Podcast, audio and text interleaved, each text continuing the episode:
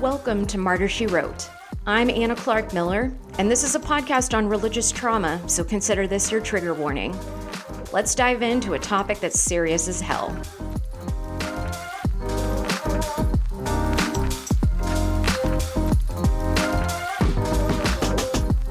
All right, martyrs, welcome. Today I have yet another survivor of religious trauma with us who actually grew up in the Philippines. I know, I know. I'm trying I'm trying to branch out, but there's just so much juicy religious trauma content among the MK community unfortunately. But today my guest is Dr. Adam Cobb. Adam, thanks for being here. Yeah, this is great. I want to give you a chance to introduce yourself. Tell us a little bit about who you are and what you do. Okie dokie. Well, currently I spend uh, the majority of my time professionally um, trying to develop tools for what I would call regenerative agriculture and help spread um, that message. So it's really like sort of a science communication role sometimes a science problem solving role, but I work for an online school where we try to train people in these alternative methods for um, managing their soils so that uh, we don't have this looming crisis for humanity that's just continuing to to rear its ugly head between climate change and erosion and other issues. So I'm very passionate about the the the need to change um, the way that we produce food in the world. Awesome. Yeah, I Googled you earlier just to kind of get a feel for what it is that you do. And I, there were a lot of words about soil and plants and fungi and stuff that I was not familiar with. So I'm glad that you're doing that work though. Mm-hmm. What, what's it been like sort of thinking about climate change and sort of that existential threat uh, paired with the experience of religious trauma? For me, this goes back to the level of responsibility that maybe I internalized um, from a very young age. So the world is full of issues. Like this is the this is the era that we live in, right? We have a lot of of, of looming problems, including with the environment. And so it's sort of like when I become aware of something new, I end up really internalizing like my need to help fix it. And i think a lot of that comes from messaging. I would i would put it squarely like more in the institutions that i came through. So not only at faith academy where you and i both went i was there for middle school and high school but also some other experiences i had. I can get into a story about one when i was 16 that was like a real turning point for me in terms of my my faith and my sense of of mission in life. And then i went to a liberal arts uh, nazarene christian college in ohio. And then i went and worked at a, a christian like nonprofit ministry in chicago for a couple of years. And that's really where that was a major turning point for me in terms of like wanting to be involved with organized religion. Very much such a horrible experience that i wanted to get out but then when I went to academia for a decade, that big mission that you can burn yourself out with, that's still there. And I had already practiced so many of those workaholic, um, you know, taking on more responsibility than any human could. And and even like some part of it I could call hubris or pride because it's sort of like this message that you tell yourself that you have to be some golden child's problem solver in these situations. Yeah, there's there's definitely I think a pattern of uh dare I say savior complexes among among missionary kids or pastors kids or uh, you know even just people who are in evangelical education systems mm-hmm. because it's just so focused on our responsibility to you know, not save the world, but help God save the world. Right. Okay. So tell me, you mentioned some of those school systems and the messages that you got. What what do you feel like you learned from the various uh, schools that you went to? Okay, so um, I'm sure because you've had some other folks like Caleb on that went to Faith Academy, these themes have come up, but it was actually kind of a weirdly competitive atmosphere. I remember being very competitive with my peers, like, oh, you only got a 3 5 this semester, not a 3 7 like me, you know, kind of thing. And and maybe that was partially just my nerdy little peer group, but there was this thing of like they celebrated us which was nice. Art was celebrated like people of course sports um, scholarship of various kinds like were really elevated. I was in choir and that was always it's felt like we were going around being appreciated for what we did and what we were bringing to the table. But there's also just this kind of sense of doing at all times and even like i've talked to some of my my friends from the class of 2001 where it was like they didn't really the adults didn't really like us hanging out after like there was the two o'clock bus and the four o'clock bus uh-huh. if we uh-huh. didn't have some kind of official activity they didn't want us to just spend time with each other after school and that's really weird i don't know if they thought we'd get up to no good or like was it like a purity culture thing maybe a little bit, but I mean, you could be hanging out with your buddies in public, you know, in the halls or something, and it kind of be like, well, what should you be doing right now? Go home and do your homework or something. I don't know. But that just constant sort of I would call it puritanical work ethic, right? That that sense of like righteousness, good behavior is just productivity at almost all times. Really suffuse that place. Yeah. Yeah. I, I definitely got that feeling too, where it's kind of like the virtue of busyness. Mm-hmm. You know, if you're not actively doing something, you're wasting your time and, you know, potentially wasting God's time too. Mm-hmm.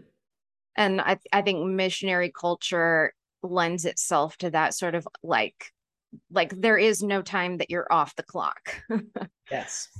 Okay, so so you you went to Faith Academy in the Philippines. Uh, I think you were in the class just a year ahead of me. Mm-hmm. Um, and then you came back for college. What was that experience like? Well, interestingly, like there were so many ways in which my peer group at this, it, you know, fifteen hundred students in this liberal arts Christian college. Many of my peer group there were like we were slackers in high school so they were really serious about college and i did a lot of the opposite. Like first of all coming from faith academy with the dress code and everything i was like i'm gonna wear t-shirts and jeans every day and uh, like i'm gonna get up and like roll into a 10:30 class. I'm not even gonna sign up for the early classes. Wild yeah, I just I was like this and I don't play video games. I'm I spent massive number of hours especially in the last couple of years doing technical theater work because that was my friend group. And so like building sets and doing lighting and stuff that was where I was just like 800 hours a semester. And then I would be like you know if I make A's and B's I'm good in my classes which was very different from how I felt in high school. And and that place was rigorous in certain ways and i um i think part of this that's coming up for me is uh, it's something i was telling a, a coworker of mine the other day that like i sort of always feel like i'm a project a spiritual project uh, intellectual project. It's like I'm always trying to build my capacity. I just wake up every day with this thought of like, how can I evolve? How can I be better?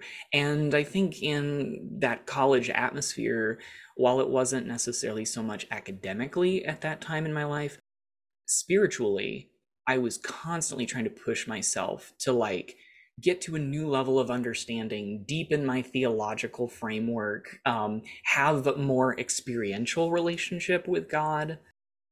I was really involved in some weekend ministries in the inner city. So uh, we spent a lot of time just like restocking food pantries and things. And all of that stuff felt like push yourself, go further, become a quote unquote, you know, better version of yourself or a better Christian, like reach for that I don't know if perfection is the right term, but reach for a a higher level, kind of like um, in Narnia, in the Lion the Witch, or in the last Narnia book, they say like heaven is just going further up and further in, right?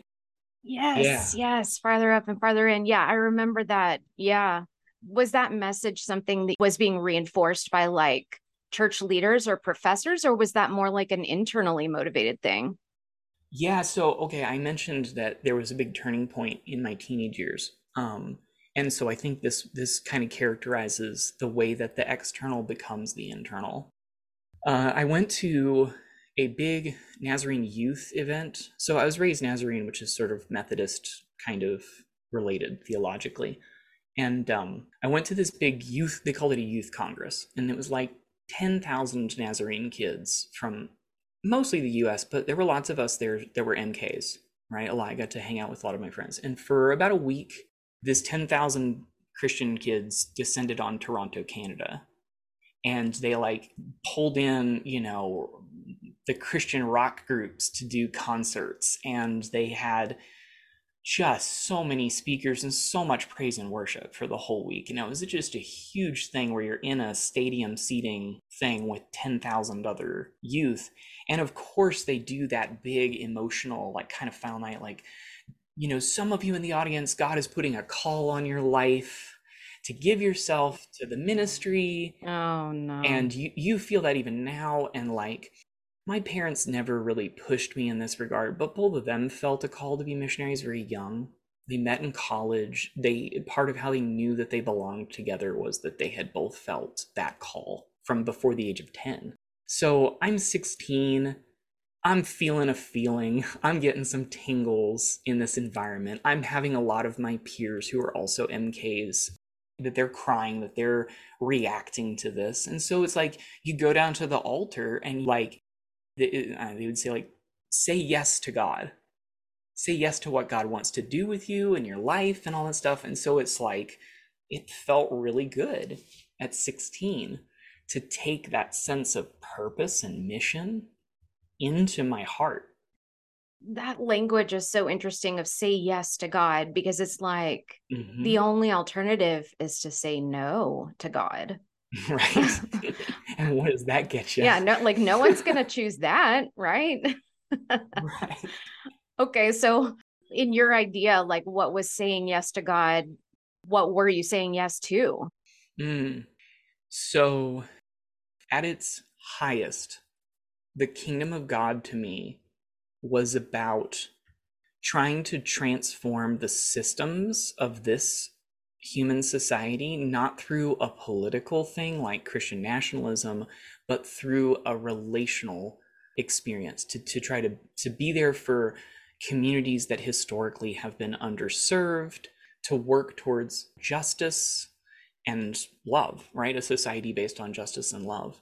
And so that was some of what launched me into my experience post college, where I went to Chicago and there was this new nonprofit. So I got a business degree and I wanted to primarily go help make sure that, you know, their accounting and operations and stuff like all fit. Um, generally, the people that started it were like, I don't know, we just did this thing. It, we don't know what we're doing. And so I took on the responsibility of trying to make it functional, I guess. But it was an after school program. And we primarily had a group of teens in North Chicago that were probably 80 to 90% um, second generation immigrants from Latin America. And so some of them were undocumented because they had been born, they had, their parents didn't go to the hospital when they were born, they don't have a social security number. Some of them have memories of being a kid in Guatemala or um, Mexico or somewhere else in Central America. Uh, but a lot of them, they're like, their Spanish is not as good as their English, kind of thing, right? And then we started a second site in West Chicago that was like 98% African American community. And it was absolutely like the church location, you know, two blocks down, there's people selling heroin. Like it was one of those kind of deep poverty as a bunch of white guys mostly showing up as the staff members, we got profiled by the Chicago cops all the time. They would pull us out of our cars and search us and stuff because they thought five white guys in a car in this neighborhood are here to buy drugs. Up to no good. Right. Mm-hmm. Yeah. So I think that there was also some of that savior complex that we were talking about Mm-hmm. acting in each one of us there. But despite that, we made authentic relationships with the after school students that came to us. We were making some really authentic relationships with within those communities. We lived in that north side neighborhood eh, which was being gentrified at the time so we we watched it changing as the you know yuppies came in and it was a really authentic you know urban experience in america i i think it would be fairly analogous to like americorps when people do that kind of thing but it was also really depressing and it was depressing that the churches we worked with often were really failing those communities they weren't people weren't living there they thought of like these kids are a disruption why aren't they coming to sunday school Hmm. right? It was just a lot of kind of nasty attitude. And that really was a huge part of what pushed me to say, mm, I'm not into this organized thing anymore, organized around religion. Yeah. So you mentioned that there were some kind of like internalized messages like the savior complex, but what other messages were in that organized religious group that you kind of were reacting against? Hmm. Well, I think there was a lot of guilt. So, like, we were 22 in the Chicago setting. And so sometimes we just we didn't know how to move forward, how to do things. We would get, you know, we just didn't have the experience to necessarily say, here's the solution to whatever financial issue we're facing as an organization. But then we would get this message that it was kind of like if we were just better Christians, we would have those answers. Like God would magically put them in our brains, or like Hmm. we would just be diligent enough. There was, I got a lot of messaging about like diligence and negligence, and sort of this idea that if you're spiritually diligent enough and, you know, if you cared enough about the mission, that you would have the answers Yeah. that you would not be confused about or or or not be sad about things. Like you know we're living in circumstances sometimes there that were really situationally depressing and then you'd feel like I can't be dysfunctional. I'm not allowed to be dysfunctional. Right. And and if you are dysfunctional, then it proves something about your spiritual health, hmm not about your circumstances. right. Yeah I think that that's a very common experience among many of my peers wherever they went after after high school that if they got involved in ministry or deeply involved in a spiritual community that there's sort of that at the very least putting on a good face putting putting on that Hmm. happy face I definitely remember a lot of those guilt messages. Do you think that that created any, you know, sort of undue anxiety or depression or other like mental health symptoms for you? yeah that's an interesting question like i was really unaware of my anxiety until covid. I think a lot of people might share that. But things got real dysfunctional for a while in the summer of 2020 for me. Just like my normal cadence of waking up and feeling excited about what I was doing in research or publications or um, getting ready to teach classes, that sort of, you know, because in general, I was really happy with my academic career.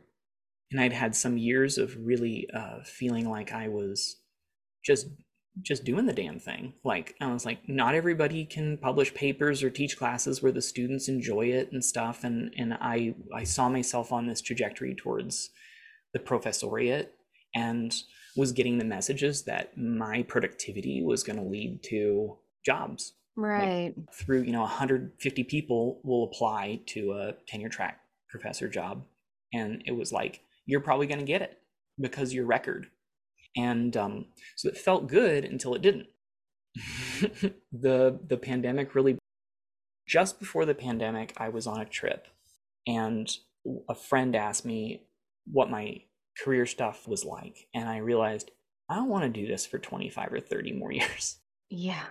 And then two weeks later, we were all in lockdown. And I was like, well, that was the right choice. Like, this all confirms it because a lot of the value system of career evaporated when the pandemic came around. Like, achievement, what does that mean when you're scared that your family's gonna get a disease and die? Yeah. Yeah.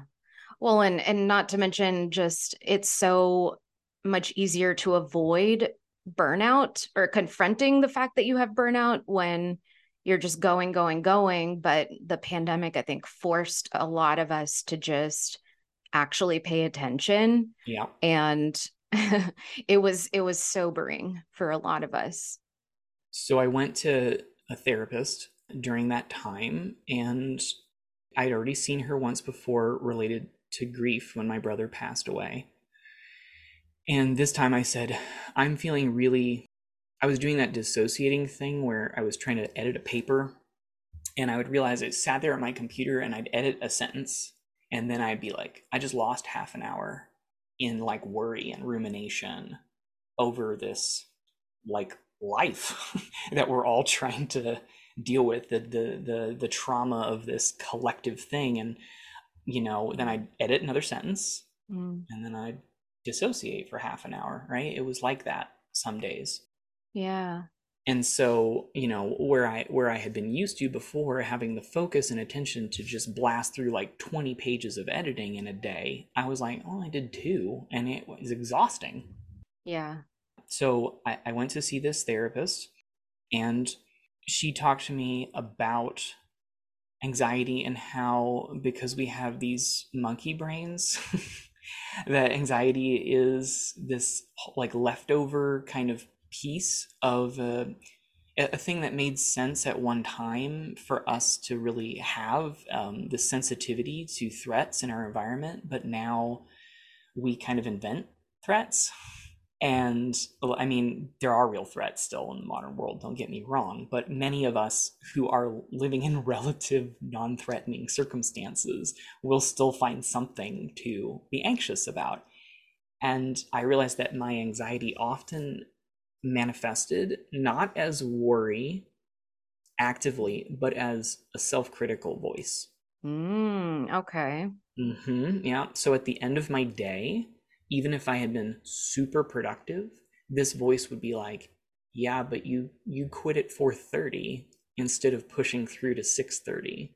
Like, "Oh, you did a you you you worked on these papers today, but what about that class? You really owe it to your students to make that PowerPoint better or whatever." And they were just like it was relentless. It was real like I could always invent a reason why I hadn't done enough.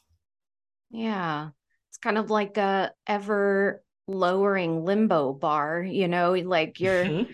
you're you think you're doing good and then it lowers and you got to try harder and you got to try harder right that definitely is a feeling i can relate to and i think a lot of folks with religious trauma can relate to that sort of like never ending push mm-hmm. to keep trying and keep improving and then the shame just doesn't ever let you feel like you've gotten to a safe right. place like you can't stop you can't rest yeah and that's i mean you ask about the institutions uh, you know that i went to and the messages i think one of the parts that still makes me upset when i think back on it because i don't have a lot of emotional upset i think that was the life i lived. There were highs and lows and pros and cons and trade-offs and you know and i'm glad for the journey i've had and letting a lot of it go but the thing that still kind of makes me upset is i'm like they took a bunch of teens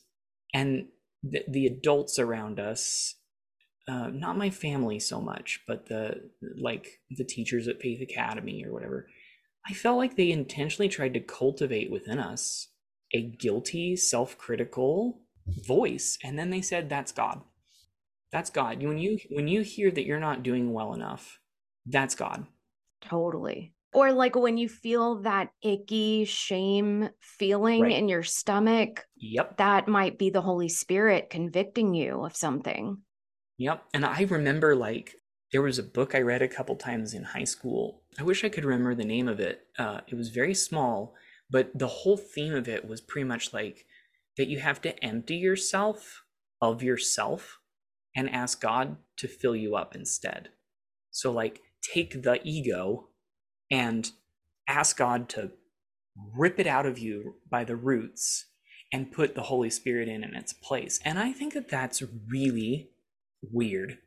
Yeah, it is. I think it's a really weird concept. It's it's yeah, that's like it's like Freud if Freud was like hyper religious. just right.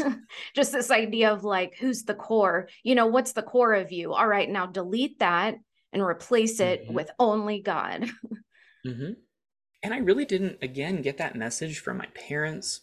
In like the theological tradition that I came out of is much more focused on like grace and like ideas like soul liberty or the sovereignty of the individual mm. to work out what their beliefs are and there's much less of that sense of like forbidding boundary of things that you don't where where you don't go in your belief system and all it's more free range mm-hmm. you know relational however i i got a very different message in like bible classes and just in the evangelical overculture yeah of like we don't question x like it's still really hard for me, Anna, when I'm up against some sense of authority to voice opposition because we were like, I feel like we were just conditioned, even through college, to be like, the leaders are God's chosen, and you cannot oppose them without it being like an opposition to God.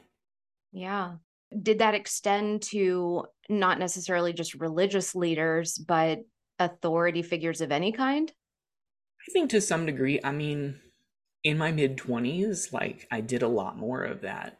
Oh, all authority is just an illusion. We're just like living in the matrix and you know, or like, okay, to, to be a little bit more highbrow with it, it's like Plato's allegory of the cave. Mm-hmm. Like, I started to get that idea that I'm like, I'm just looking at shadow puppets. And if some shadow puppets claim that they're more authoritative than others. They're all just shadow puppets. It's all just made up. You know, the only thing that's real here is how we treat each other as people, the connections that we have, the relationships. That's what's meaningful. And everything else about our society is just, it's a fairy tale. Mm. Going back to that like authority figure thing, I can imagine in academia there probably are a lot of times where you're having to debate something or disagree with someone respectfully mm-hmm. or you know point out an issue. Do you think that those situations created maybe more anxiety for you because of your history? Yeah gosh. A lot of times this was also like patriarchy and white supremacy and academia has a problem with white males being the gatekeepers. Mm-hmm. And so I would take that and I would talk to my peers and stuff and be like, no, it's all bullshit. They're wrong. Like, this is not the way that this has to be. It is interesting because there's an overlay in this. I really believe in using science as a tool. The culture around the scientific community has problems. But the thing itself, which is like replicated, carefully controlled experimentation to try to understand what accurately is the way that physical reality works. That's very valuable. I mean, we wouldn't have airplanes without it. We wouldn't have COVID vaccines without it. Like, it's a powerful thing. And so I'm like, there's a way in which that is authority. I'm saying that there's a framework that is more a more valid way to find out how the world works than somebody sitting around high like having a conversation about how the world works right that that one has more authority than the other because of the process and peer review is part of that and it's like a very powerful thing to have your kind of collaborative rivals check your work and be be accountable to them so right i'm not against any of that per se i just see like i see blind spots in it and I see that sometimes the the voices which we most need to be elevated, mm. which often are the voices of women and minorities and neurodivergent people, that gets stamped out by white males in the science community. So their authority is completely illegitimate to me. Yeah. Did you see echoes of that in the Christian communities that you were in, as far as just like certain voices being valued above others or or gatekeeping? Mm, yes.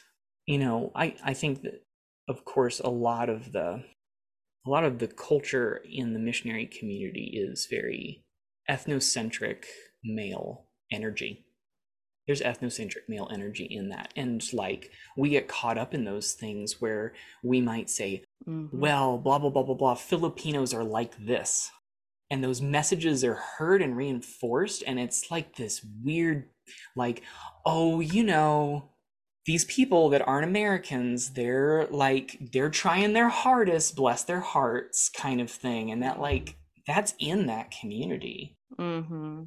i'm really trying every day to like pull that stuff out of my brain and thinking. Yeah. I feel like one of the weirdest things for me to wrap my head around, like post deconstruction, was recognizing how much othering there had been mm-hmm. towards other cultures, other races, but under the guise of no no no no we're not we're not racist we actually mm-hmm. love we love them you know and this is love but yet yeah. there's still so much othering mm. and I, I don't know i think it it just was confusing that the word love was synonymous with that ethnocentrism that you're talking about yep yep and w- what's amazing is again if i reach for like the the positive in that there were what like 40 something countries represented at faith academy? I had i where where in your mm-hmm. life where, where in the world do you get to say like oh my senior year i had a friend that was from sri lanka and a friend that was from myanmar and a friend that was korean and like it's incredible like yeah. we kind of jokingly call the place hogwarts because it's such a magical little unique place.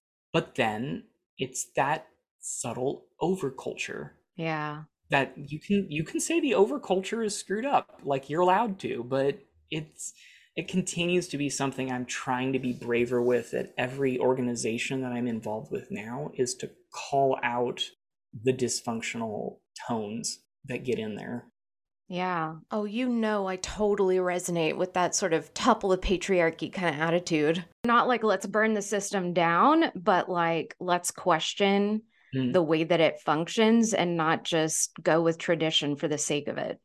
Right. Yeah. Like Ibram X. Kendi's uh, anti racism philosophy is also that, like, what the individual feels in their heart about other races is much less important than what the systems do. So that's where I like go, okay, is the consequence of a system like the academic system lead to a much lower representation of minorities than is in the general population. Why is there a filter? Why is that place whiter than America? And that's the kind of way that I like pick at it and say, like, I can hold the system accountable. Yeah. So tell me about your spiritual journey because mm-hmm. it sounds like you've kind of been there and back again you know or or maybe not back again but where where do you consider yourself now? Yeah i use the term post-religious a lot to describe myself where you know the value system the philosophies and ethics those which i still agree with that I picked up through my spiritual journey are still very important to me and my sense of identity in the world. So, um, you know, a great example of this would be it's amazing that anybody who uses the label Christian missed the verse where it said, In Christ there's no Greek or Jew, no male or female, no slave or free. Because I'm like, therefore, gender, ethnic background, and socioeconomic status cannot be used to make insiders and outsiders. Mm-hmm. That's a value that I carry with me still to this day. And when I see people being othered because of those kinds of categories of their identity, I'm like, that's not going to stand with me. I'm assertive enough in most circumstances to say like, Mm-mm, you don't get to decide who's who's other, who's in and who's out based off of some criteria. So, okay, in my mid to late 20s, I, I did that more reactionary thing where I went pretty hard towards like a more materialistic, naturalistic, non spiritual worldview. And that was at the same time with me choosing at 28 to become a scientist, which I don't recommend to anybody necessarily. if I had to run to catch up because uh, I didn't get an undergrad in science or anything either. I think it had been eight years since I even took a biology class when I was just like, I'll become a scientist. so you you were kind of running from anything spiritual in nature. Yes. At that point, what next? Well, I um I continued to have people of different faith traditions in my life. I had a roommate that was raised Muslim. That was really cool to experience. So I learned a lot through that and and the compare and contrast of how I was raised and how he was raised. Other friends that are very hardcore, like atheists, and more and more people in my life now that are just like, I don't really know what to call this grand love that I feel in the universe, but it's there. Like, I'm convinced it's there. I would say I have spiritual, experiential feelings connected to my worldview but dogmatizing any of that, systematizing any of that, creating a theology around it, that's real abstract to me now. Yeah. Was that difficult letting go of that rigid framework that, you know, you had had so instilled in you before? Hmm. I got really lucky in that about the time that this was really kicking off for me, I moved to Stillwater, Oklahoma to go to grad school and I met a few people that were raised as Nazarene pastors' kids, and they were going through the same deconstruction work. And so I had these deconstruction bros, and that was just really lucky that it was, you know, we sometimes went at different phases or in different chunks, like maybe one of us would deconstruct ahead of the others, but then we would help pull them along right? And it wasn't linear by any means. And sometimes I would go back or I would go to a church and I'd be like, there's something really authentic here. Like, I'll re examine this, you know. But then other times I'd go to a church and I'd be like, I'm so glad I don't go to church very much anymore because that was super weird. Mm-hmm. yeah. Yeah. Okay. So at that point, once you kind of transitioned into your career in science, was there still that feeling of like i need to be working i need to be doing and achieving all the time or had that kind of receded? It's interesting like there were seasons. So during my phd years i remember really working hard towards the beginning and then getting a magical couple of years in the middle where i felt so confident i guess and like i didn't i didn't feel like a pretender anymore. I felt like i showed up with a lot of science papers in my head and I knew how to reference things and and so it's like, well, I bring something to the table, but don't ask me to do math. of course, towards the end of a PhD, you're so stressed trying to get done. And like I was grinding my teeth at night just to get that dissertation finished and and to get out the door. But then I stayed at the same lab and institution for my postdoc. And in there, the more success I had, the next year I would feel the more pressure. So in 2018, I published eight papers. I was the lead author on three of them and a co author on five. But by saying like eight, which is pretty good for early career, the next year when I got three papers out, because I was teaching so much more, I just felt like a failure. Because like people are going to see that I peaked and I'm on the downhill.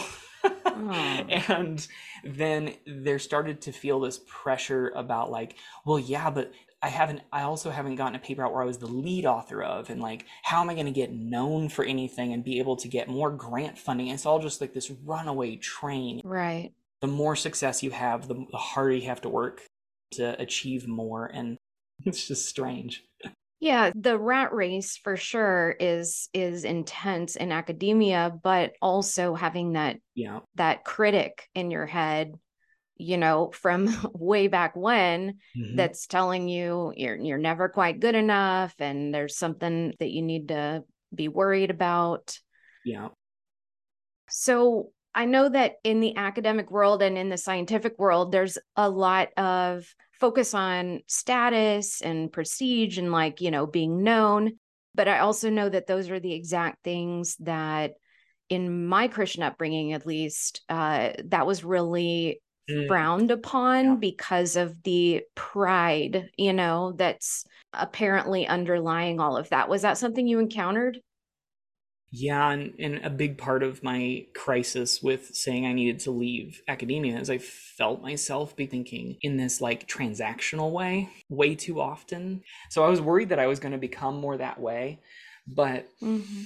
how I squared that circle a lot of times is I was like, I'm doing all this stuff that on the outside could look really prideful or status seeking behavior. But I know that the purity of the mission I feel in my heart, that I won't be able to achieve that mission if I don't attain Yeah. that status and influence. Like I thought of it as, you know, getting a seat at the table.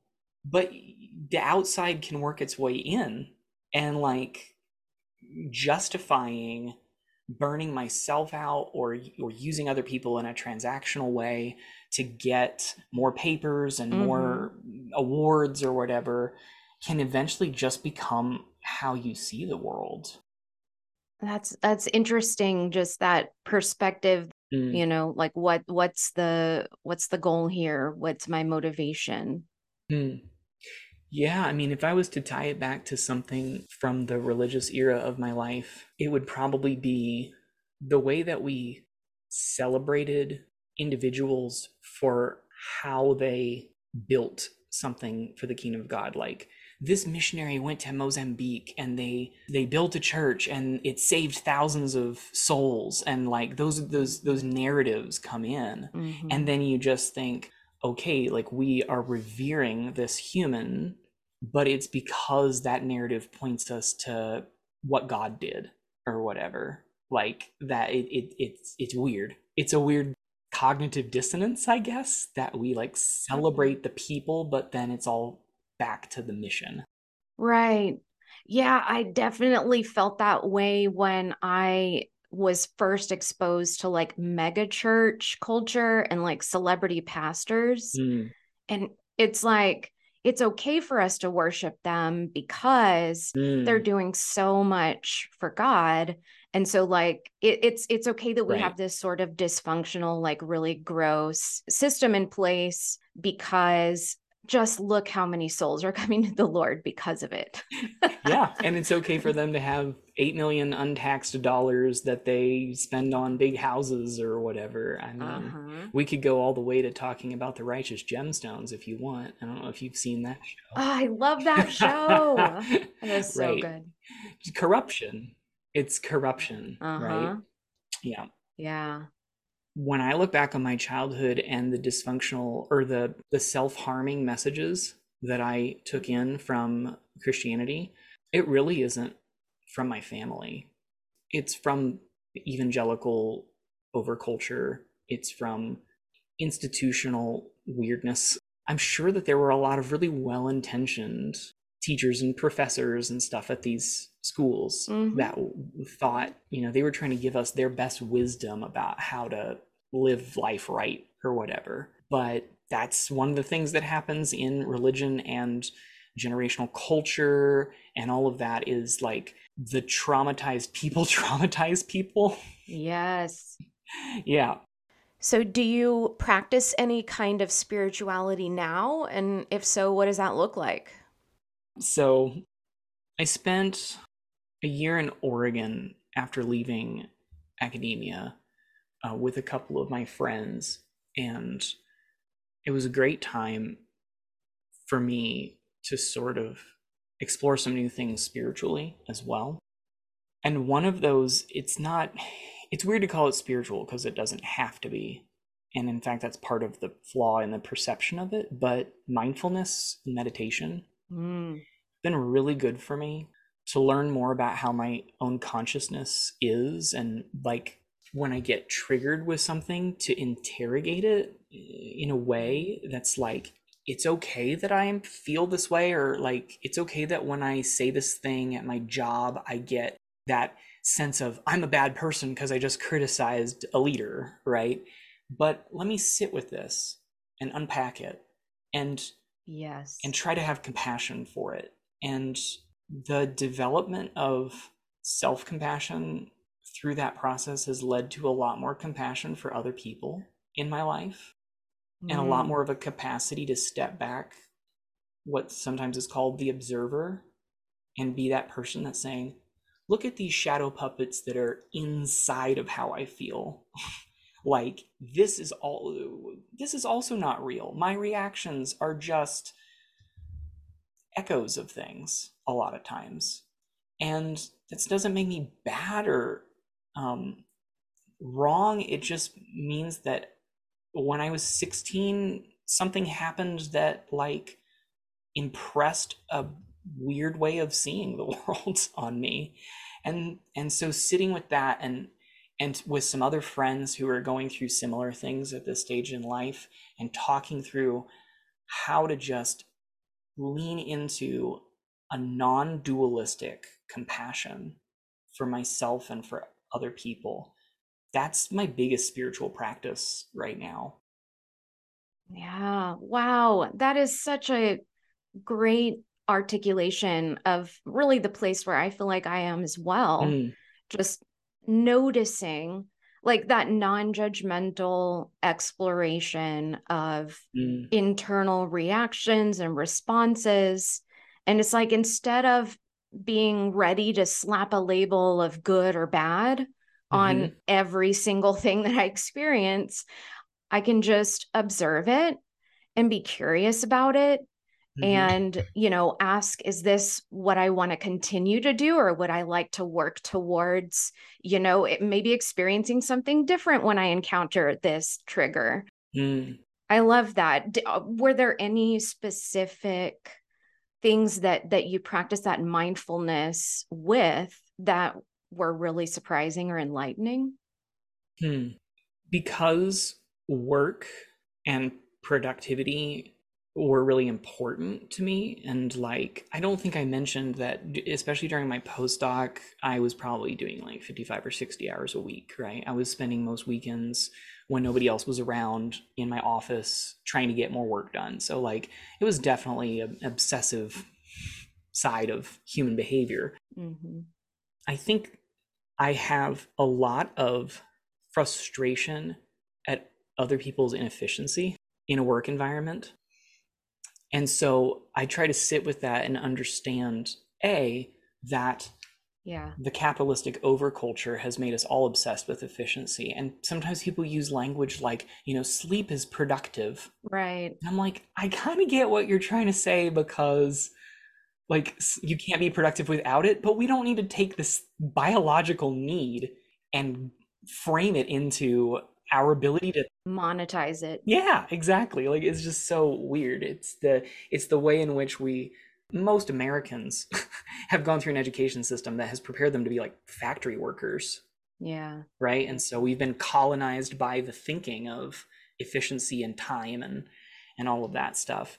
So yeah i have to sit with that but then it's interesting because i also have to sit with the coworkers that I feel are super controlling and want to make everybody else more efficient like sometimes managers and stuff and i have to tell myself like well they've got these screwed up goals like probably being put on them mm-hmm. by somebody higher up to you know produce content and webinars and things like that and so then they try to pressure that down into a kind of unspoken quota yeah and i get really annoyed with that because I think it kills creativity.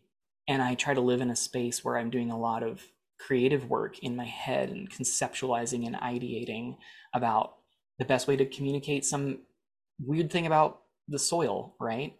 And then if I get pressure to like, but what what have you produced lately? Then I'm like, okay, well that just makes me like it just makes me like lost like I, I can't be creative under these circumstances right so i get it on both ends i have to deal with my reaction to other people to what i perceive as other people's inefficiencies and i have to deal with feeling like other people are overly concerned about my efficiencies. Yeah. Yeah it i i feel like one of the things that i had to deconstruct was the idea of laziness. Right. You know because it's sort of like in the black and white dichotomy of always be working, always be serving. If you are not actively working on something, then you are by default being lazy. Absolutely. But, but like, what time does that leave for living life? Mm-hmm. Not that work isn't living life, it is, but also so is resting, so is spending time with loved ones right. so is you know playing video games like those are not evil things. Mm-hmm. they're just part of the balance that makes us human. Absolutely. Well your episode really brought something up for me because you were talking about that sense of like the consequences of your actions as a kid on the mission field could be either more or fewer people that were saved from hell. Yeah. And i think that any time in excess, quote unquote, spent not working feels a little bit like saying like well it's okay for a few more people to fall through the cracks and go to hell like because i needed a mental health day or whatever and so there's like this pressure that again i don't even i don't even see the world that way anymore but I still have the patterns of behavior of right. thinking like I'm losing forever an important opportunity if I play with my dog on the floor for 10 minutes instead of get this email written. Yeah. Yeah, just the gravity of each choice.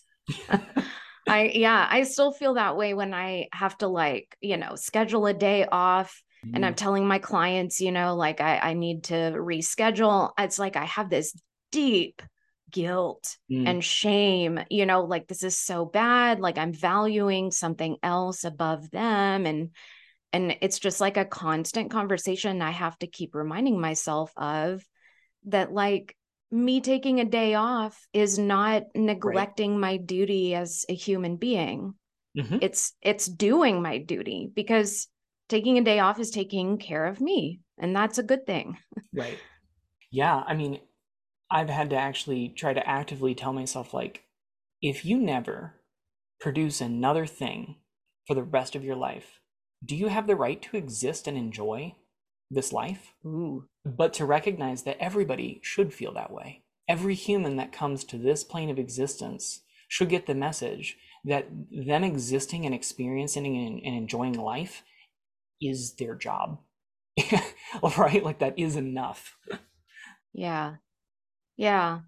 I I definitely feel that sense of balancing my empathy for other people's suffering with just trying to recognize that everything is not on my shoulders.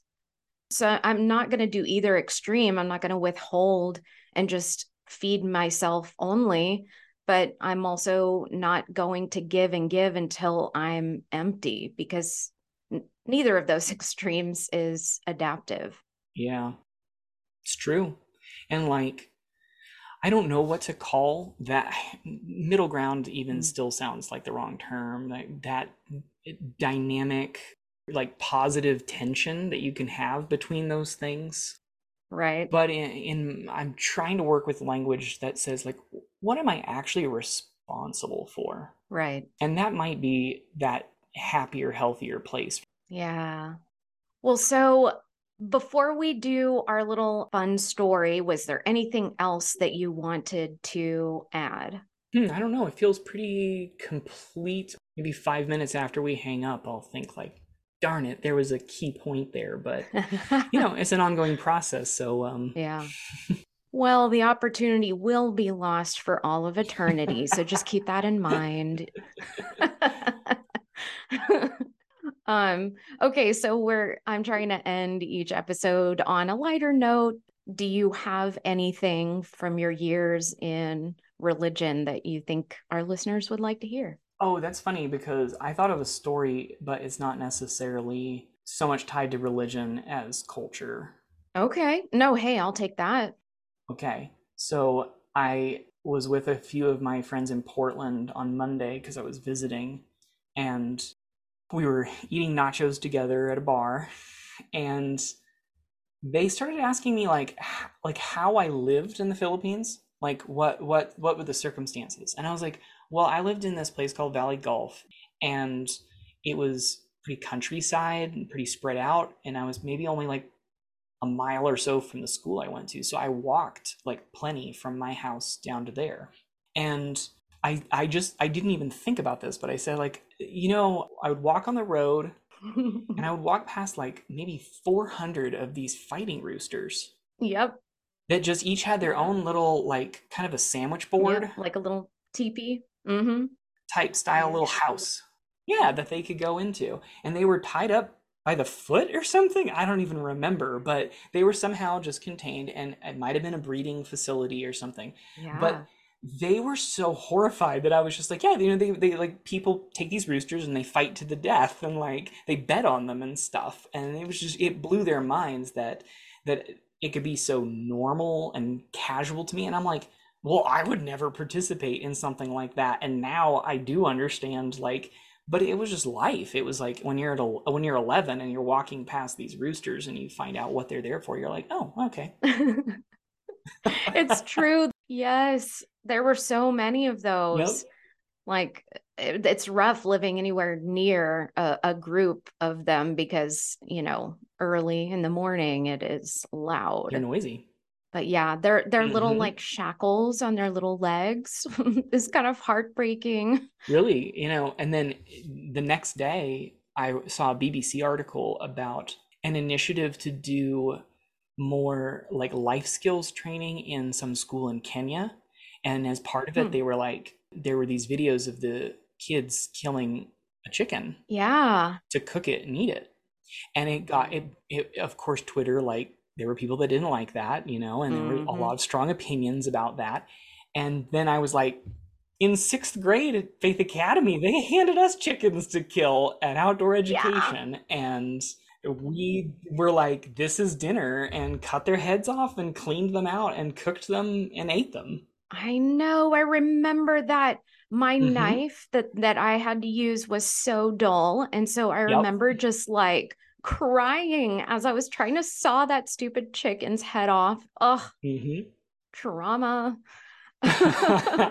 so the, the that was yeah, that's my thing of going like you know i involved in agriculture and i've raised animals and i've butchered animals like as an adult uh-huh. too and not everybody can do it oh that is a hundred percent me and like but i'm just like well i don't know i guess i my heart was hardened to chickens a long time ago. yeah, I love I love those cross cultural experiences that you kind of like don't even realize are so out of the norm until mm-hmm. you say it out loud to someone who hasn't experienced it and they're like you see this look of horror yep. on their face. For sure. Well, Adam, thank you so much for taking the time to talk with me and definitely I appreciate your insight and perspective a lot. Awesome. Well, thanks so much for having me and and for for doing this project. I look forward to future episodes. Cool. Cheers. All right, bye.